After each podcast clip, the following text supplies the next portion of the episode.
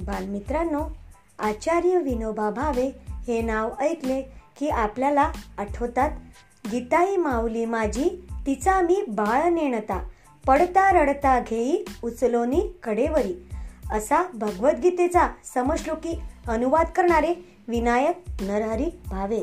अशा या आचार्य विनोबा भावे यांच्या जीवनावर आधारित प्रेरणादायी बोधकथा सांगण्यासाठी आपल्या रेडिओ खंडाळवाहिनीवर आज आल्या आहेत उपक्रमशील शिक्षिका शुभांगी जयसिंगराव सरनाईक जिल्हा परिषद प्राथमिक केंद्रशाळा करवडी.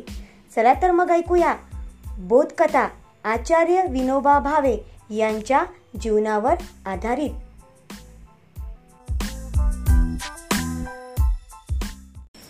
नमस्कार बालमित्रांनो.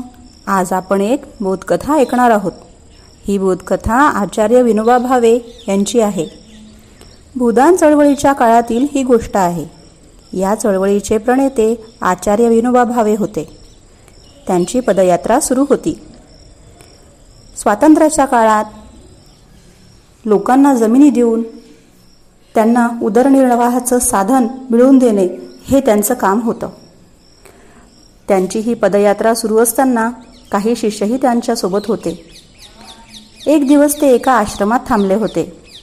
अल्पशा विश्रांतीनंतर त्यांची पदयात्रा पुन्हा सुरू व्हायची.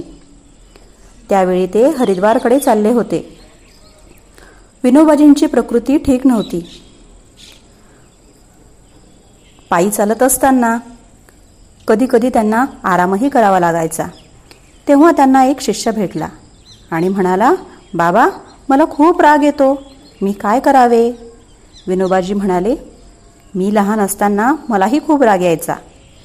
मग माझ्याजवळ मिश्री म्हणजे खडी साखर असायची. ती मी तोंडात ठेवायचो. परंतु कधीकधी तीही नसायची. मग तुम्ही काय करत होता? असे व्यक्तीने विचारले. विनोबाजी म्हणाले मी यावर खूप विचार केला. मग माझ्या मनात एक गोष्ट आली. जेव्हा आपल्या मनाविरुद्ध एखादी गोष्ट घडते किंवा एखादी व्यक्ती आपल्यासमोर येते तेव्हा आपण लगेच नाराज होतो. जर तो क्षणच आपण टाळला तर रागावर विजय मिळवू शकतो. आनंद आणि नाराजी यावर आपण तेव्हाच प्रगट करतो. तो पहिलाच क्षण आपल्यावर वरचढ ठरू पाहतो. तो क्षण टाळणे कठीण आहे पण मनन करून तो टाळता येतो. मी यावर खूप मनन केले. यामुळेच जीवनात कितीही मोठी आपत्ती आली तरी मी संयम ढळू दिला नाही. तात्पर्य विचारपूर्वक उचललेले पाऊल आयुष्याला योग्य दिशा देते. अशा प्रकारे आपण विनोबाजींची आज गोष्ट पाहिली. बघा मुलांनो जर आपण आपण सुद्धा आपल्या आयुष्यामध्ये असेच जर विचारपूर्वक पाऊल उचलले तर आपलंही आयुष्य बदलायला वेळ लागणार नाही.